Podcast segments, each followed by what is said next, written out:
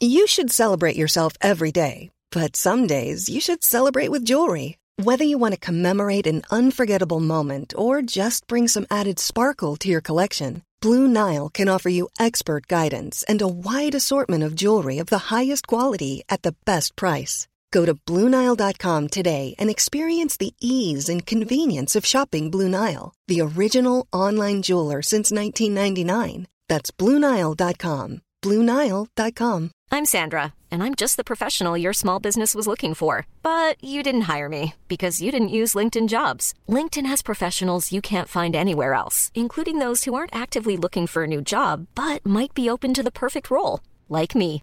In a given month, over 70% of LinkedIn users don't visit other leading job sites. So if you're not looking on LinkedIn, you'll miss out on great candidates like Sandra. Start hiring professionals like a professional. Post your free job on linkedin.com/people today.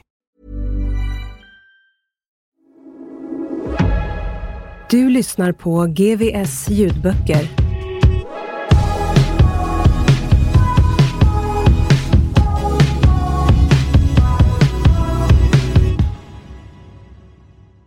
De kallar mig Solvallamördaren.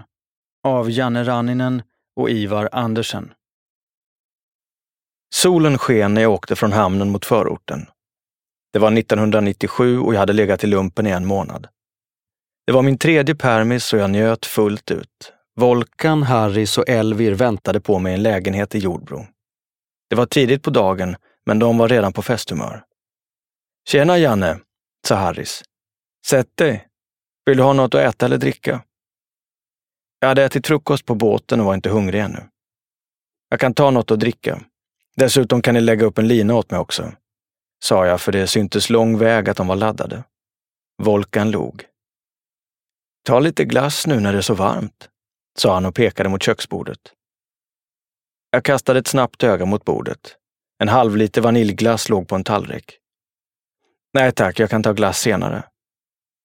Ta nu när det är en så fin sommardag och allt, insisterade Volkan, alltjämt leende. Det var ett jävla tjat om den där glassen. Jag kollade en gång till. Trodde först inte det var sant. På bordet låg ett halvkilos block kokain. Grabban hade lagt det på en tallrik så att det såg ut som en glassbit som tagits ur sin förpackning. Deras sätt att skämta. Ni är för mycket. Sitter här med ett halvkilo ladd mitt på ljusa dagen. Ni är fan skadade, sa jag och vi skrattade allihop. Jag drog en lina och kände den välbekanta känslan när munnen och tänderna domnade bort. Efter en stund sken solen klarare och rommen smakade bättre. Alla pratade i mun på varandra och jag var på strålande humör. Harris och Elvir stannade kvar i lägenheten och festade, medan jag och Volkan drog iväg för att stasha laddet. Jag tog kokainet i väskan och Volkan gav mig en ny pistol som han hade köpt. Vi gick förbi pizzerian där jag brukade jobba. Om det inte hade varit så många barnfamiljer där hade vi gått in och bjudit ägaren Slobodan på ett par linor. Mest för att visa vad vi hade. Det var viktigt i våra områden. Det var så man fick fler och bättre jobberbjudanden. Vi oroade oss aldrig för att snuten skulle ha span på oss. Vi var 20-åriga grabbar som de inte var intresserade av. Fan, det var här sist, sa Volkan efter att vi irrat runt i skogen ett tag. Jag hade inte besökt det här gömstället tidigare, utan stod på vakt med pistolen i hand medan han röjde runt. Jag kommer ihåg att det var i närheten av ett stort stenblock med två lutande trän. Efter ett tag hittade han rätt och började gräva. Marken var mjuk och snart skymtade jag någonting vitt. Det var locket till en hink. Volkan öppnade den. Jag kunde inte tro mina ögon. En, två, tre, fyra, fem, sex, sju, åtta, räknade Volkan. Allt är kvar. Vad fan är det här? frågade jag. Blev du överraskad? Jag har kommit upp mig. Det här gömstället är mitt ansvar. Härifrån skickar jag vidare ett halvt kilo åt gången när jag blir tillsagd. Av det där halvkilot som vi laddade från idag så är 400 gram vårt. Det kan vi göra vad vi vill med, men det andra får vi inte röra. I hinken fanns fyra kilo kokain. En förmögenhet. Som i filmerna. Det kändes overkligt att stå där i skogen och hantera miljonbelopp i narkotika. Men det var väl det här vi hade strävat efter. Under hela båtresan tillbaka till Finland och lumpen tänkte jag på hur djupt indragna i spelet vi var. På hur långt vi hade kommit. Volkan och min gamla kompis Jonte körde för fullt och jag var inte heller den som sa nej. Nu kunde vi äntligen lämna småbryt bakom oss och börja tjäna riktiga pengar. Vi hade en stark sammanhållning och var lojala. Vi var ett team som stöttade varandra och tillsammans skulle vi nå toppen. Själv kände jag att jag inte ens behövde vara kung. Det räckte med att bli ekonomiskt oberoende. Jag ville ha en schysst lägenhet inne i stan och investera mina pengar i hederlig business. Ha ett företag med några anställda som kunde försörja mig utan att jag behövde jobba så mycket. Det här var min genväg dit. Jag ville slutföra det jag påbörjat, men kände samtidigt att jag slösade bort min tid i lumpen. Lumparkompisarna snackade om att de skulle gå tillbaka till skolan eller jobbet. Själv tänkte jag på ladd, pengar, rån, affärer och allt annat som hörde spelet till. Det var de klassiska bilderna. De man haft som barn av hur det skulle vara när man blev stor och kriminell. Vi skulle minsann visa den äldre generationen, Volkans och Chitos pappor, att vi också klarade av gangsterlivet. Nästa permis bad Volkan mig möta upp honom för att käka. Han hade något han ville snacka om. Kommer du ihåg eh, Kova? frågade han. Som du satt med på Svartsjö? Ja, självklart kommer jag ihåg honom. Vi satt ju i samma cell. Det har skurit sig mellan honom och Jokso. Jokso, Dragan Joksovic. Jag visste vem han var, men bara till namnet.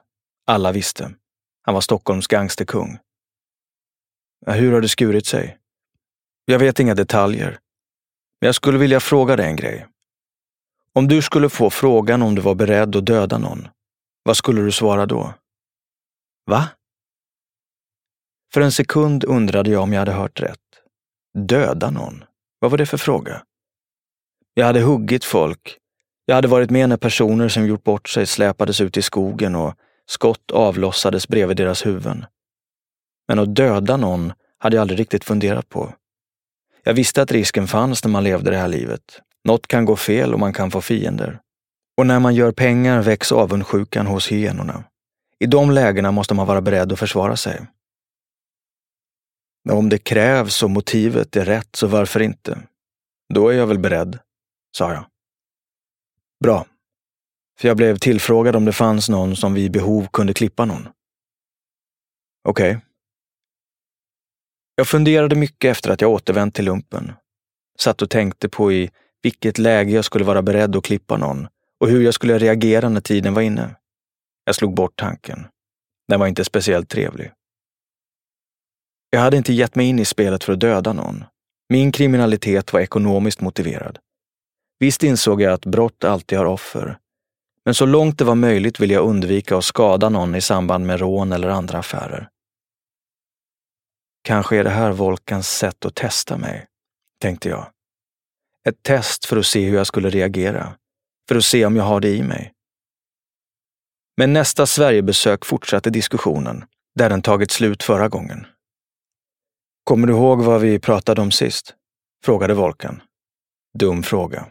Självklart kommer jag ihåg. Det har blivit värre, fortsatte han.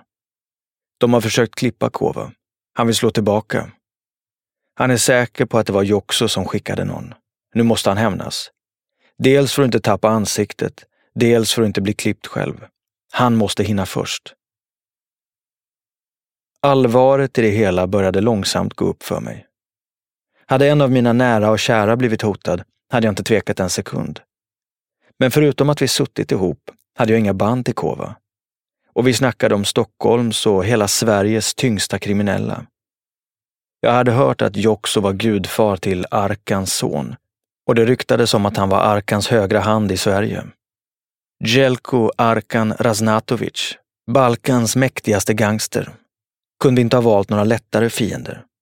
Eller var problemet att vi valde fel vänner? Kova behöver vår hjälp.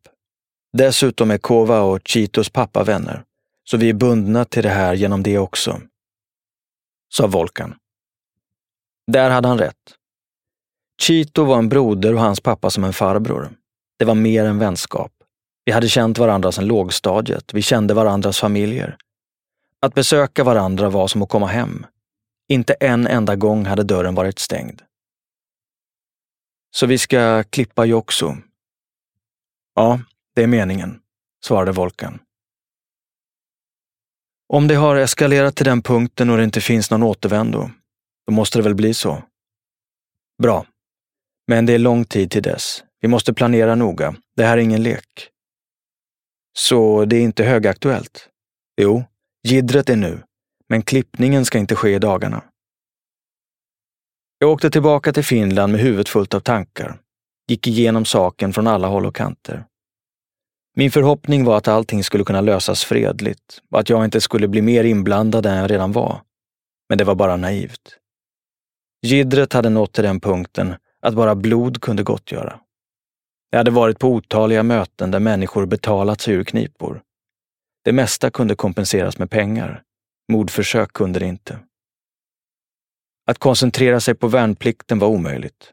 Jag var tvungen att förbereda mig och ville ta mig tillbaka till Sverige så snabbt som möjligt.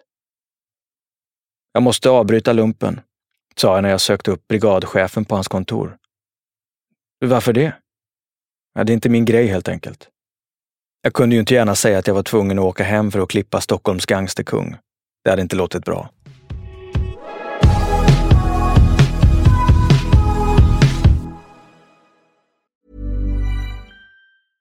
Imagine the softest sheets you've ever felt. Now imagine them getting even softer over time. That's what you'll feel with Bowl and Branch's organic cotton sheets. In a recent customer survey, 96% replied that Bowl and Branch sheets get softer with every wash. Start getting your best night's sleep in these sheets that get softer and softer for years to come. Try their sheets with a 30-night guarantee. Plus, get 15% off your first order at bowlandbranch.com. Code BUTTERY. Exclusions apply. See site for details. Hey, it's Ryan Reynolds, and I'm here with Keith, co star of my upcoming film, If, only in theaters, May 17th. Do you want to tell people the big news? Right, I'll do. Sign up now and you'll get unlimited for $15 a month in six months of Paramount Plus Essential Plan on us. Mintmobile.com slash switch. Upfront payment of $45 equivalent to $15 per month. Unlimited over 40 gigabytes per month. Face lower speeds. Videos at 480p. Active Mint customers by 531.24 get six months of Paramount Plus Essential Plan. Auto renews after six months. Offer ends May 31st, 2024. Separate Paramount Plus registration required. Terms and conditions apply if rated PG.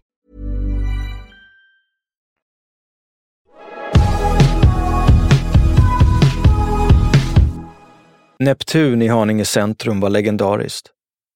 Restaurang i gatuplan och nattklubb i källaren. Ett mytiskt ställe som man hade drömt om att gå till som liten, efter att ha hört historien om alla de äldre kriminella som hängde där. Ägaren Enrique var nära vän till Chitos farsa. Och därigenom blev Leo och jag också välkomnade som en del av den utökade familjen. När man gick förbi kön till dörren och inte behövde hänga av sig jackan i garderoben, då var man någon. Det var mycket vapen i omlopp på Neptun och efter min andra volta hade de satt upp metalldetektorer i entrén. Det tjöt alltid när vi gick in, precis som det skulle göra. Kniv hade jag börjat bära för att använda. Men vapen bar man också för att visa andra vilken division man spelade i. Och eftersom vakterna var våra polare så gjorde de aldrig någonting. Det var på Neptun vi skulle möta Kova. Stället var fullt med folk. Volkan hade bjudit in kompisar till höger och vänster. I och för sig var det folk vi kände, men jag tyckte ändå inte om det. De hade ingenting att göra med det vi var där för att diskutera. Volkan ville visa att han och Kova hade affärer ihop. Kova var ju känd i hela Stockholm. Särskilt bland juggarna var han ett namn. Och det var en stor grej att han skulle komma ut och besöka oss. Han var en tung gangster. Kova kom in genom bakdörren i sällskap med ett gäng livvakter. Efter mordförsöket några månader tidigare hade han vidtagit försiktighetsåtgärder. Huligan! Desibre! ropade Kova när han såg mig. Han hade kallat mig huligan i fängelset på grund av knivhuggningarna jag satt för och alla mina slagsmål med snutarna. Vi kramades och skrattade åt återseendet. När vi sen satte oss radade alla Volkans gäster upp sig för att presentera sig. Jag var stolt över att jag inte behövde köa för att hälsa och för att Kova så tydligt visat att han var glad att se mig igen. Kovas grabbar bevakade ytterdörren medan vi åt och drack gott. Efter maten gick vi ner till nattklubben för att prata allvar. Jag har gått igenom allting med Janne, sa Volkan till Kova. Ja, jag hörde att det var något problem och att du ville ha vårt stöd. Självklart hjälper jag till, sa jag. Kova granskade mig med blicken. Hooligan Bre, är du beredd på det här? Det är ingen liten grej. Du förstår väl vem det är vi ska klippa? Det spelar ingen roll. Du är Chitos pappas kompis och dessutom frågade Volkan mig som en bror. Jag är beredd. Janne grejar det här. Jag sätter mitt huvud i pant, sa Volkan. Okej, okay, sa Kova. Om ni är säkra så börjar vi planera. Vi kramade om varandra och lovade att hålla tät kontakt. Kova och hans grabbar lämnade Neptun. Volkan och jag anslöt till festandet. Vi hämtade flaskor från baren och tog turer in på Enrikis kontor för att ladda. Volkan pratade högljutt om framtiden. För högljutt för min smak. Jävla svin! De ska få ge sig på våra vänner, va? Janne, vi ska slakta dem. Ja, men vi pratar om det någon annan gång, försökte jag. Det var inte att jag inte litade på kompisarna som var där. Men på ett ställe som Neptun vet du aldrig vem som lyssnar. Det här var på riktigt och ingen behövde få veta vad vi planerade. Allra minst personen som skulle klippas. Under ett par veckor hörde vi ingenting från Kova. Jag började sakta men säkert tro att allting runnit ut i sanden. Jag hörde inte heller av mig. Även om jag lovat att jag var beredd, så hoppades jag ju på en fredlig lösning. Jag hade ingen inkomst och satte igång och planera jobb tillsammans med Jonte. Vänskapen med Jonte var mer äkta än den med Volkan. Volkan hade sin pappa och stod högre i den kriminella hierarkin. Jag och Jonte var kompisar sedan barnsben och jämlika. Vi hade rykte om oss att vara driftiga, så det kom in lite tips här och där. Det här tipset kom från Stippe. En bensinmack vid Globen. 2 till 300 000 i kontanter. Förtroende är en förutsättning när du jobbar utifrån tips. Och mitt förtroende för Stippe var grundmurat. Han fick 20 procent och i utbyte fick vi detaljerna. Hur stället såg ut invändigt, var pengarna fanns och vilken tid i månaden vi skulle slå till. När jag och Leo hade ett annat ärende i stan passerade vi förbi bensinmacken. Jag fick ett tips om det där stället, sa jag. Jag och Jonte tänkte råna det. Leo rynkade på näsan. Det ser inte bra ut. För centralt och mycket trafik. Han hade rätt. Det låg centralt och trafiken på Nynäsvägen bredvid var tung. Ändå blev jag besviken på hans reaktion. Jag hade hoppats på stöd. Revanschlystnaden vaknade igen. Jag rånar stället så får han se, tänkte jag. Jag och Jonte började smida planer. En månad tidigare hade jag köpt en Walter PPK 765 av Kova. Den fick duga som rånvapen. Vi fixade intetsägande kläder som vi la i separata påsar och gömde. Nu behövde vi bara en flyktbil. Tiden började bli knapp. Vi ville inte ha en bil med brytmärken som vi var tvungna att tjuvkoppla. Vi ville ha en bil med nycklar. Planen var att parkera några hundra meter bort från bensinmacken. Från parkeringsplatsen var det bara att köra rakt ut på motorvägen. Perfekt. Kommer du ihåg var vi tänkte ställa bilen? Frågade jag Jonte. Ja, en bit bort. Den kommer inte väcka någon uppmärksamhet där. Vi kan lika gärna låna en polares bil. Vi hörde av oss till en gemensam vän. Han gick med på att låna ut sin Saab mot procent på rånbytet.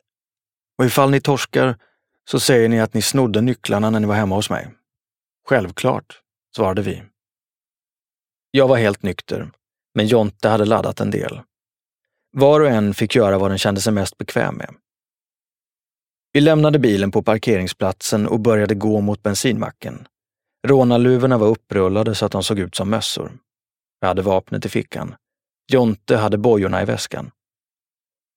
Vi gick runt hörnet mot entrén och utbytte en sista blick. Jag drog ner maskeringen och drog upp pistolen. Det här är ett rån, håll dig lugn, skrek jag och siktade på killen bakom kassan. Han var ensam i butiken, vilket underlättade vårt jobb. Jag följde honom hela tiden med blicken och med vapnet. Vi hade bestämt att jag skulle ta hand om personalen medan Jonte låste dörrarna. Spela inte hjälte eller gör något annat dumt så kommer allt gå bra. Riskera inte ditt liv för ditt jobb. Din arbetsplats har ändå försäkring så de får sina pengar tillbaka, sa jag och bad killen lägga sig ner på golvet. Jonte handfängslade honom. Efter att han gett oss koderna till kassaskåpet tejpade vi för hans mun, men var noggranna med att kolla att han kunde andas ordentligt genom näsan. Vi hade ju inget otalt med snubben och ingen lust att utsätta honom för mer obehag än nödvändigt. Tidlåset var inställt på tre minuter. De tre minuterna kändes som timmar. Blicken åt andra hållet, sa jag kort åt killen i kassan. Jag ville inte att han skulle kunna memorera några detaljer om oss. Vare sig våra signalement eller min röst. Det skulle kunna användas vid en röstkonfrontation senare. Slutligen öppnades skåpet. Det var fullt av kassetter med pengar och vi rafsade snabbt ner dem i väskan. Jag viskade till Jonte att vi borde lämna stället en och en för att väcka så lite uppmärksamhet som möjligt. Han nickade åt mig att gå först. Jag hade väskan med pengarna och vapnet. Efter att ha rullat upp rånarluvan till en mössa igen klev jag ut genom bakdörren och började gå mot parkeringen. För att komma dit var jag tvungen att korsa en mindre väg som löpte runt bensinmacken. På den vägen fanns en korsning där det fanns ett rödljus och vid trafikljuset stod en snutbil. Fuck, tänkte jag. Pulsen började slå i flera hundra och jag kämpade för att hålla mig lugn. Jag kunde inte korsa övergångsstället eftersom det var rött för mig med. Det hade gett snutarna en anledning att kolla mig. Snutbilen stod fem meter framför mig. 30 meter bakom mig låg stället vi precis rånat. Där inne låg en anställd handfängslad och tejpad på golvet. Och dessutom var Jonte fortfarande kvar. Fan, fan, fan. Nu var det bara att hålla huvudet kallt. Jag försökte undvika ögonkontakt med snutarna, men det var som att blicken ofrivilligt sökte sig dit hela tiden. Jag fick ögonkontakt med snuten som körde och log åt honom. Han blängde argt på mig. Trafikljuset slog om och snutarna körde vidare. Jag fortsatte till vår bil och skrattade för mig själv åt det surrealistiska i situationen. Fan, snutbilen var precis utanför macken. Jag var tvungen att stå där med pengarna och vapnet, sa jag när Jonte dök upp. Jag såg det. Jag kollade ut när du hade gått. Nu hade vi tur. Vi körde ut på motorvägen. Mindre än en halvtimme senare satt vi och delade upp bytet mellan oss, Stippe och kompisen med bilen. Samma kväll gick jag förbi Volkan. Tjena Janne, vad händer? frågade han när han öppnade. Allt lugnt, svarade jag. Vi satte oss och kollade på tv. Nyheterna körde ett inslag om vårt rån. Jag log lite för mig själv men sa ingenting. Någon minut senare ringde telefonen. Ja, Janne är här. Varför letar du efter honom? Ja, vänta lite, jag ska fråga, sa Volkan till personen i andra änden. Janne, Leo har fått för sig att du just gjort ett rån. Han frågar om det var du som rånade det där stället vi precis såg på nyheterna. Vi var vårdslösa och amatörmässiga. Jag hade pratat om rånet innan vi körde. Vi hade använt en flyktbil som kunde spåras tillbaka till oss och nu satt vi och snackade om det på telefon. Men vi var fortfarande 20-åringar och fortfarande under radarn. Våra telefoner var inte avlyssnade och snuten hade större spelare att hålla koll på. Jag har inte rånat någonting, svarade jag och skruvade på mig. Hej! Janne Ranninen här. Om ni gillade min bok Solvallamördaren så finns även min nya bok Bakom murarna ute nu.